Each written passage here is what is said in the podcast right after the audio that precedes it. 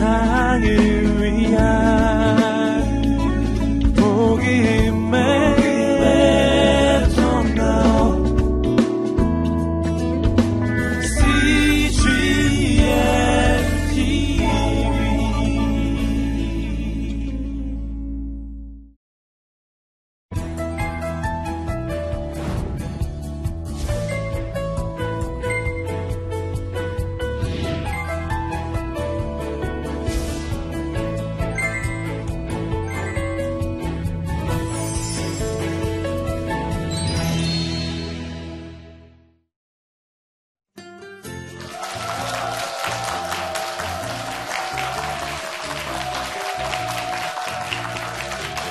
안녕하세요. 네, 지난 시간에 이어서 다시 뵙게 됐습니다. 오늘 주제는 꿈이 그대를 춤추게 하라입니다.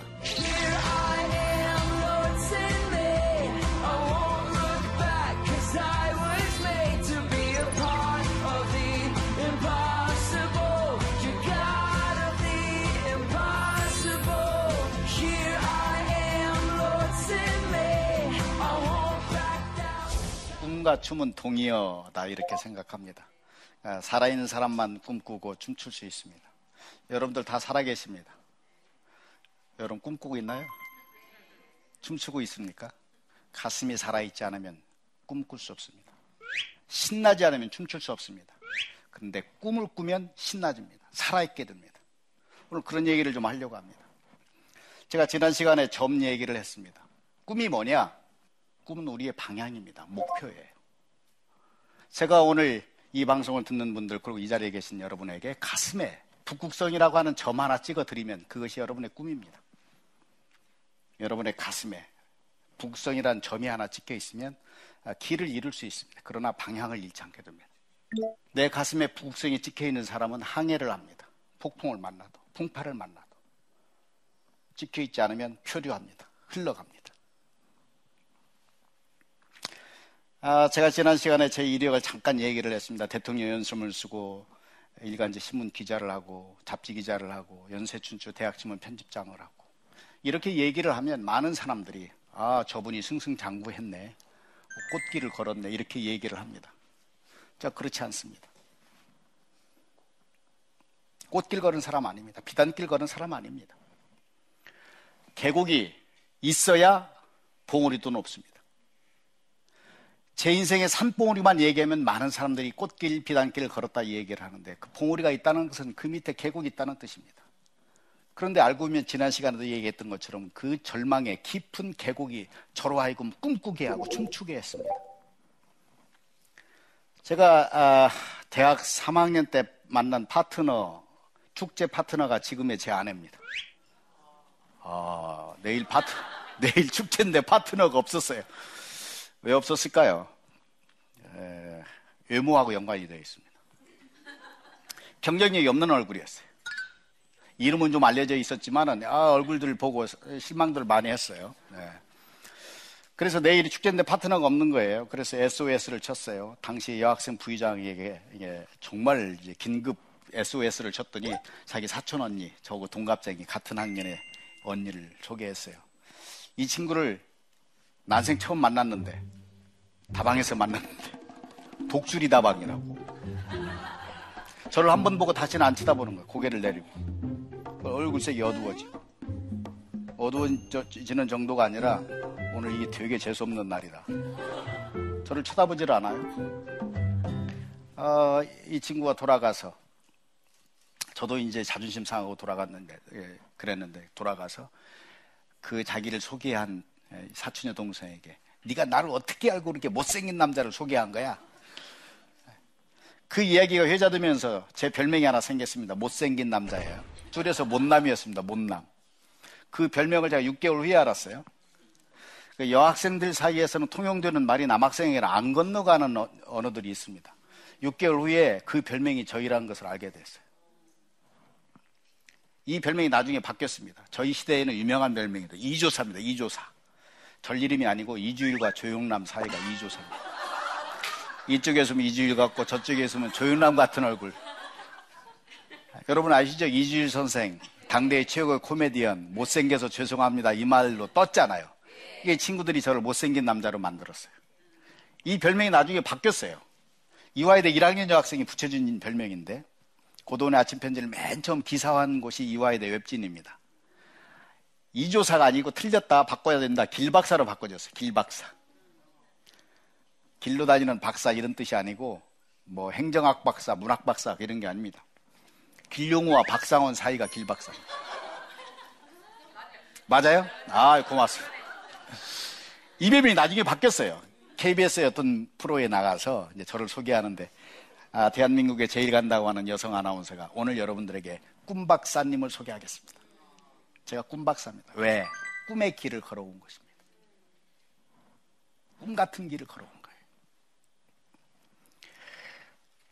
꿈은요, 몇 가지 특징이 있습니다. 자기 꿈을 말해야 됩니다. 사람들 앞에. 두 번째는 그 꿈을 적어 놓아야 됩니다. 꿈을 이루기 위해서는 세 번째, 좋은 사람을 만나야 됩니다. 좋은 사람을 만나야 꿈을 이룹니다. 혼자 이루기 어렵습니다. 누군가 좋은 멘토를 만나야 됩니다. 마라톤을 좀 페이스메이커를 만나야 돼요. 옆에 같이 달려주는 사람이 있어야 됩니다. 절망의 계곡에서 만난 것이 제 아내입니다. 천기밥솥 하나 놓고 결혼을 했어요. 다 반대하니까. 가난한 시골교회 목사의 아들이고, 하나는 서울의 부잣집 딸이고, 이쪽은 기독교인이고, 이쪽은 불교 집안이고, 불교 집안인데 진짜 불교가 아니었고, 좀 많이 보는 불교. 사주팔자 궁합이 엉망진창으로 나오는 저주와도 같은 그런 상황에서 도저히 안 되니까 전기밥솥 하나 놓고 결혼을 했습니다. 신혼여행 갈 돈이 없어서 전기밥솥 하나 있는 신혼방 일주일 저는 숨어 지냈습니다. 저는 신혼여행을 가보지 못한 사람이에요. 가당해졌잖아요. 맨 처음 시작하는 것이 포장마차입니다. 하루 만에 접었습니다. 아무나 못합니다. 왜 포장마차예요? anti government student 제적생에게 도장 하나 빨간 도장 찍히니까 아무 곳에서도 이력서를 받아주지 않는 거예요. 완전한 아웃사이더. 이거 힘듭니다. 포장마차 그것도 쉽지 않아.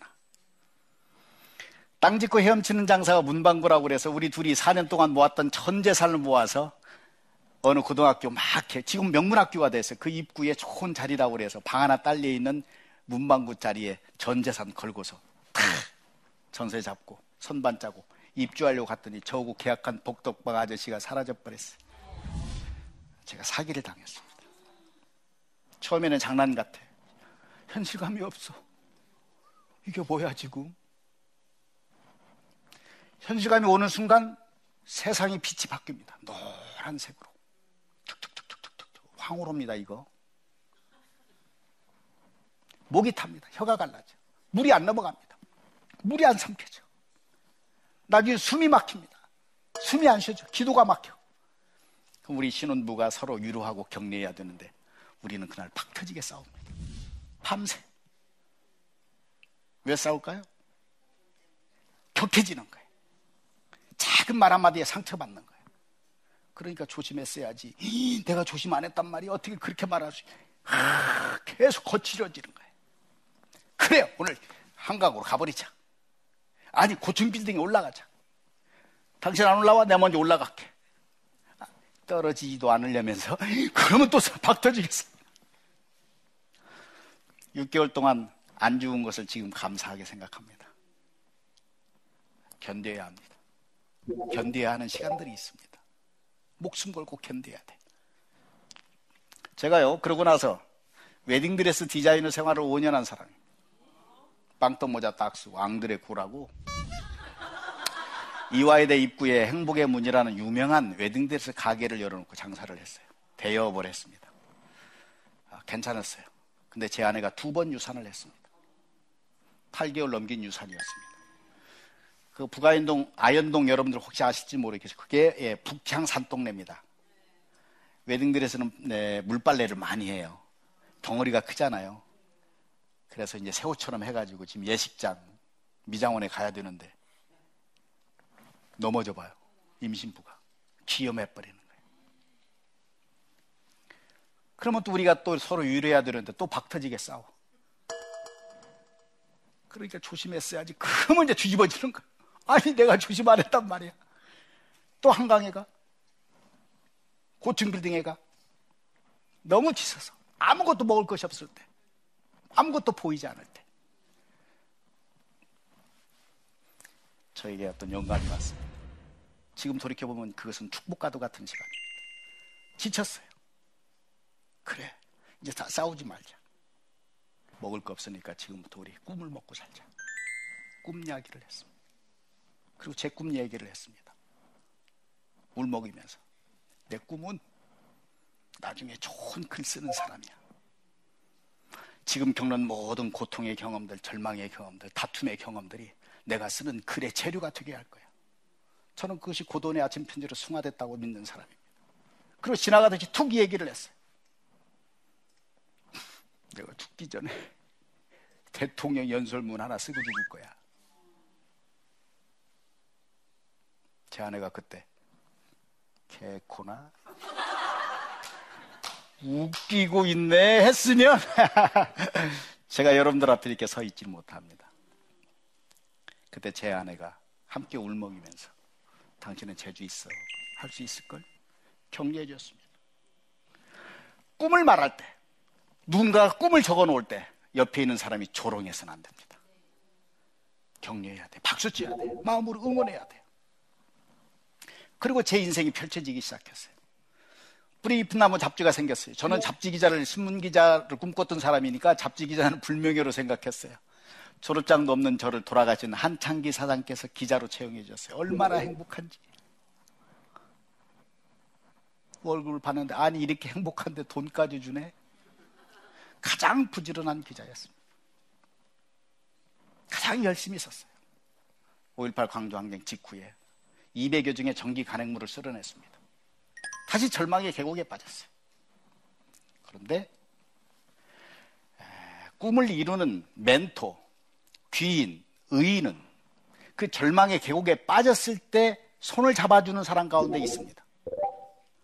중화일보 한 간부이던 최우석이라고 하는 분이 당시 경제부장이었는데 이분이 대한민국에서 경제부 기자 가운데서 가장 미문을 쓰는 기자였어요.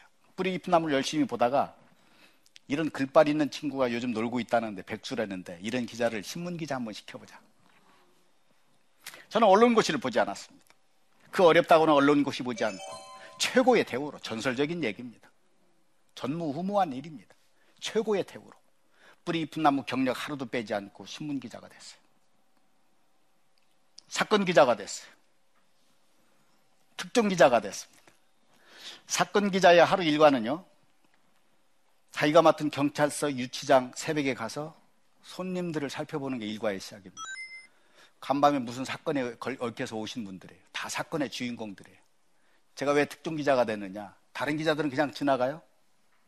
저는 지나가다가 어떤 아가씨, 아줌마 눈 마주치고 아가씨 왜 오셨어요? 아줌마 왜 오셨어요? 눈빛을 진지하게 보내면 그분 가운데 어떤 분 한 분이 툭 눈물을 흘립니다. 눈물은 1초도 안 걸려. 아, 이 기자가 내 팬이 될 수 있나 보다. 그분에게 다가가서 담당 형사가 누구예요? 그 형사가 뭐라고 그래요? 이 아줌마가 어, 오열하면서 하는 얘기 적으면 특종이야.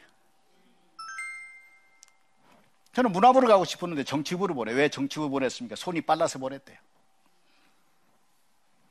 그리고 청와대 출입까지 하게 됐어요. 그 중간에 평민당이라는 것을 출발, 에, 출입하게 됐습니다. 평민당. 당시 총재가 김대중 총재입니다. 그분이 지난 시간에 얘기했던 내 인생의 위대한 점 하나를 찍었습니다. 그분이 젊은 기자들로 차를 마시면서 물었어요. 젊은 기자들. 인생의 책이 있으시오? 비슷해요? 그분의 인생의 책이 아놀드 토인비가 쓴 역사의 연구입니다. 그게 자기 삶에서, 자기 인생, 정치 역정에서 가장 영향을 미친 책이라는 거예요. 그 책 얘기를 시작했는데 그 책을 제대로 읽은 사람이 없었어요. 도전과 응전이라고는 두 주제로 고대 문명, 고대 위인들의 삶, 역사를 분석해 놓은 역조예요. 몇 가지 에피소드는 알아. 도전과 응전이라는 화두는 알아. 그러나 속수들이 읽은 사람이 없었어요. 근데 저는 그 책을 그때까지 15번 이상 읽은 사람이었어요. 혹시 기억하시나요? 중학교 2학년 때 아버님이 시골교회 목사였던 아버지가 녀석아 단단한 음식을 씹을 줄 알아야 돼. 이 책 읽고 밑줄 그어놔. 맨 처음 밑줄 긋게 한 책이 그 책이에요. 그때는 무슨 뜻인지 몰랐지. 무슨 말인지 몰랐어요.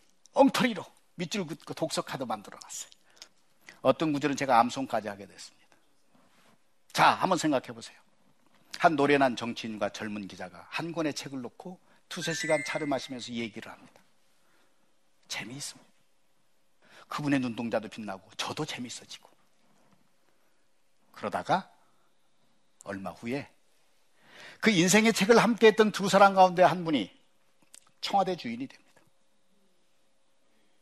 저를 청와대로 불렀습니다. 저에게 물었습니다. 청와대에서 일할 생각이지요? 제가 당돌했습니다. 여쭙습니다. 겁이 없이. 어떤 자리입니까? 대통령 연수문 쓰는 자리요. 제가 울컥했습니다. 그 제가 꿈꾸는 일입니다. 제 꿈이었습니다. 정확하게 20년 전에 내 인생의 막장에서 아무것도 없었을 때, 다 잃었을 때, 부부싸움 막 터지게 하다가 우리 꿈 먹고 살자. 나 죽기 전에 대통령 연소문 하나 쓰고 죽을 거야. 그 말을 새가 들었는지 하나님이 들었는지 쥐고 있다가 정확하게 20년 후에 현직 대통령이 내 눈앞에서 청와대에서 연설문 쓰는 자리요. 제가 그 일이라면 구급이라도 하겠습니다. 그래서 지난 시간에 말씀드린 것처럼 그분의 임기 동안 5년 동안 1급 비서관이 한 번도 움직이지 않고 연설문을 쓰게 됐습니다. 그리고 건강이 무너지고 고도원의 아침 편지를 쓰고 그 길을 걸어왔어요. 기적과도 같은 길.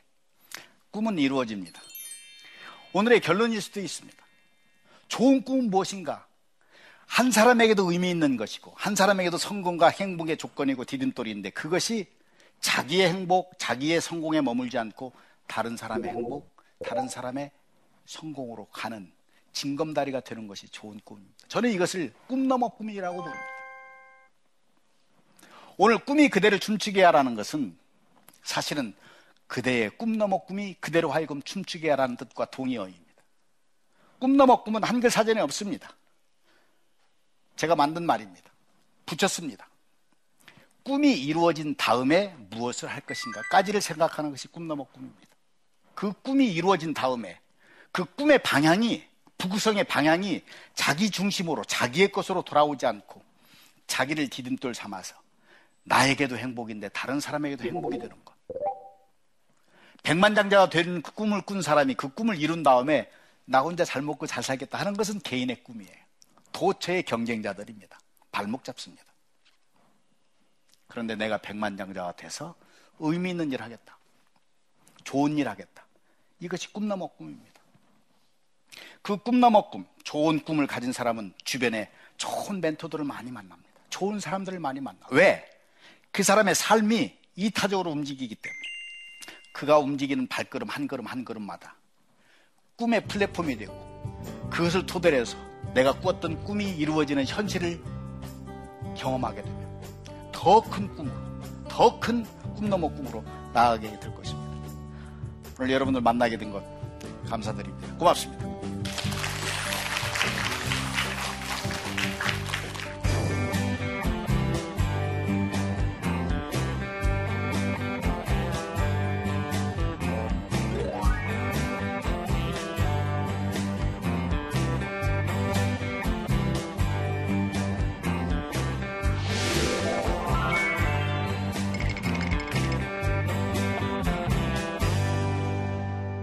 주변에 보면 현실적으로 전혀 가능성이 없는 허무맹랑한 꿈을 꾸는 사람이 있습니다.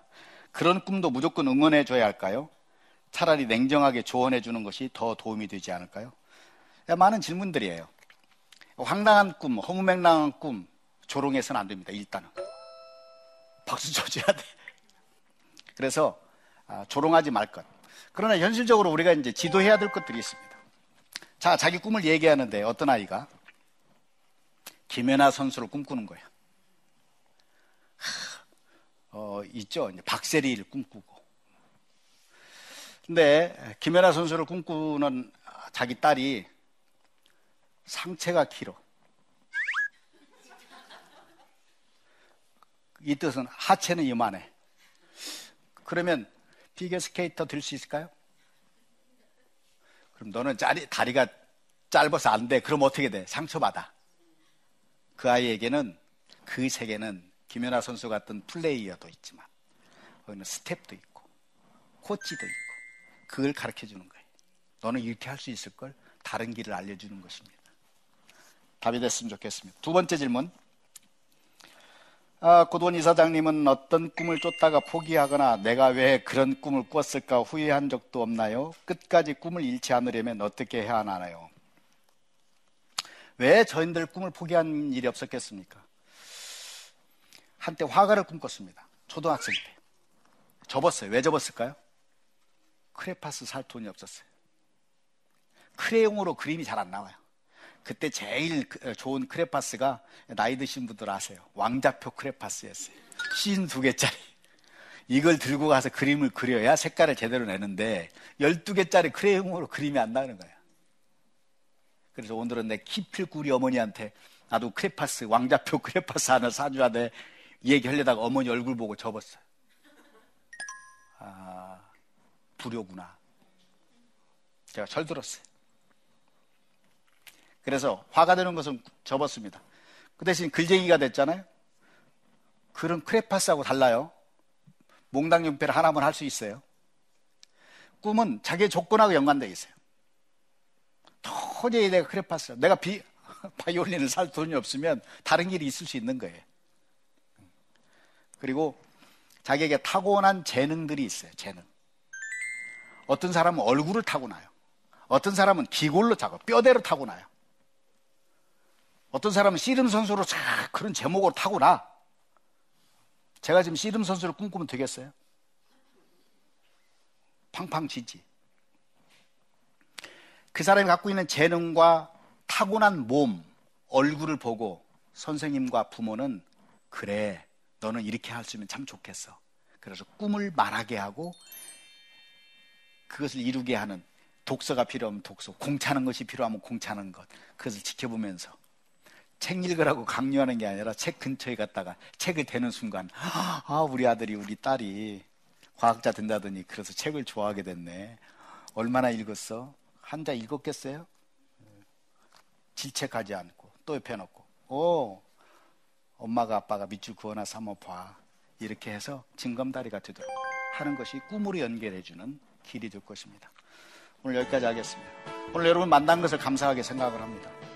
꿈이 그대를 춤추게 하라는 제목으로 함께 생각을 나누는 시간이었습니다. 저것은 저의 경험입니다. 살아있는 경험입니다. 저는 지금도 많은 사람들이 건강하게 자기 꿈을 이루는 그런 점이 됐으면 좋겠습니다. 고맙습니다. 여러분은 통일이 또 언제, 왜 되어야 한다고 생각하시나요? 그런데 만일 이 질문을 하나님께서 받으신다면 하나님께서는 어떻게 답변하실까요? 참고로 북한은 1950년대 말부터 전체 국민들을 3계층 51개 부류로 나눠가지고 배급이나 주거나 뭐 직장 모든 면에서 차별을 하는 신분제 사회를 이루고 있습니다. 그리고 그 중에서 가장 밑바닥에 있는 하층민들은 정말 우리가 상상할 수 없는 핍박을 받고 있는 것이죠. 하나님의 마음이 이 북한 주민들 그 중에서도 가장 밑에 있는 그 기층 주민들에 있다고 했을 때 우리가 어떻게 기도를 해야 될까요?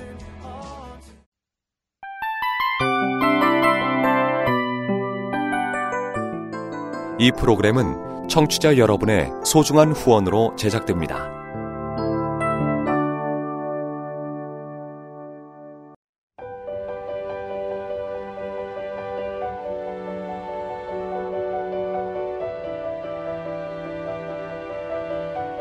세상에는 수많은 교회들이 있지만 더 깊이 있는 말씀 강해를 찾기 위해 크기로만 교회를 선정하지 않습니다. 보다 좋은 영적 콘텐츠를 더 많이 나누기 위해 방송비를 받지 않습니다. 1년 365일 복음만 전하고 싶어서 우리는 광고를 하지 않습니다. 온누리의 복음을 땅끝까지 CGN TV와 함께 땅끝 성교사가 되주세요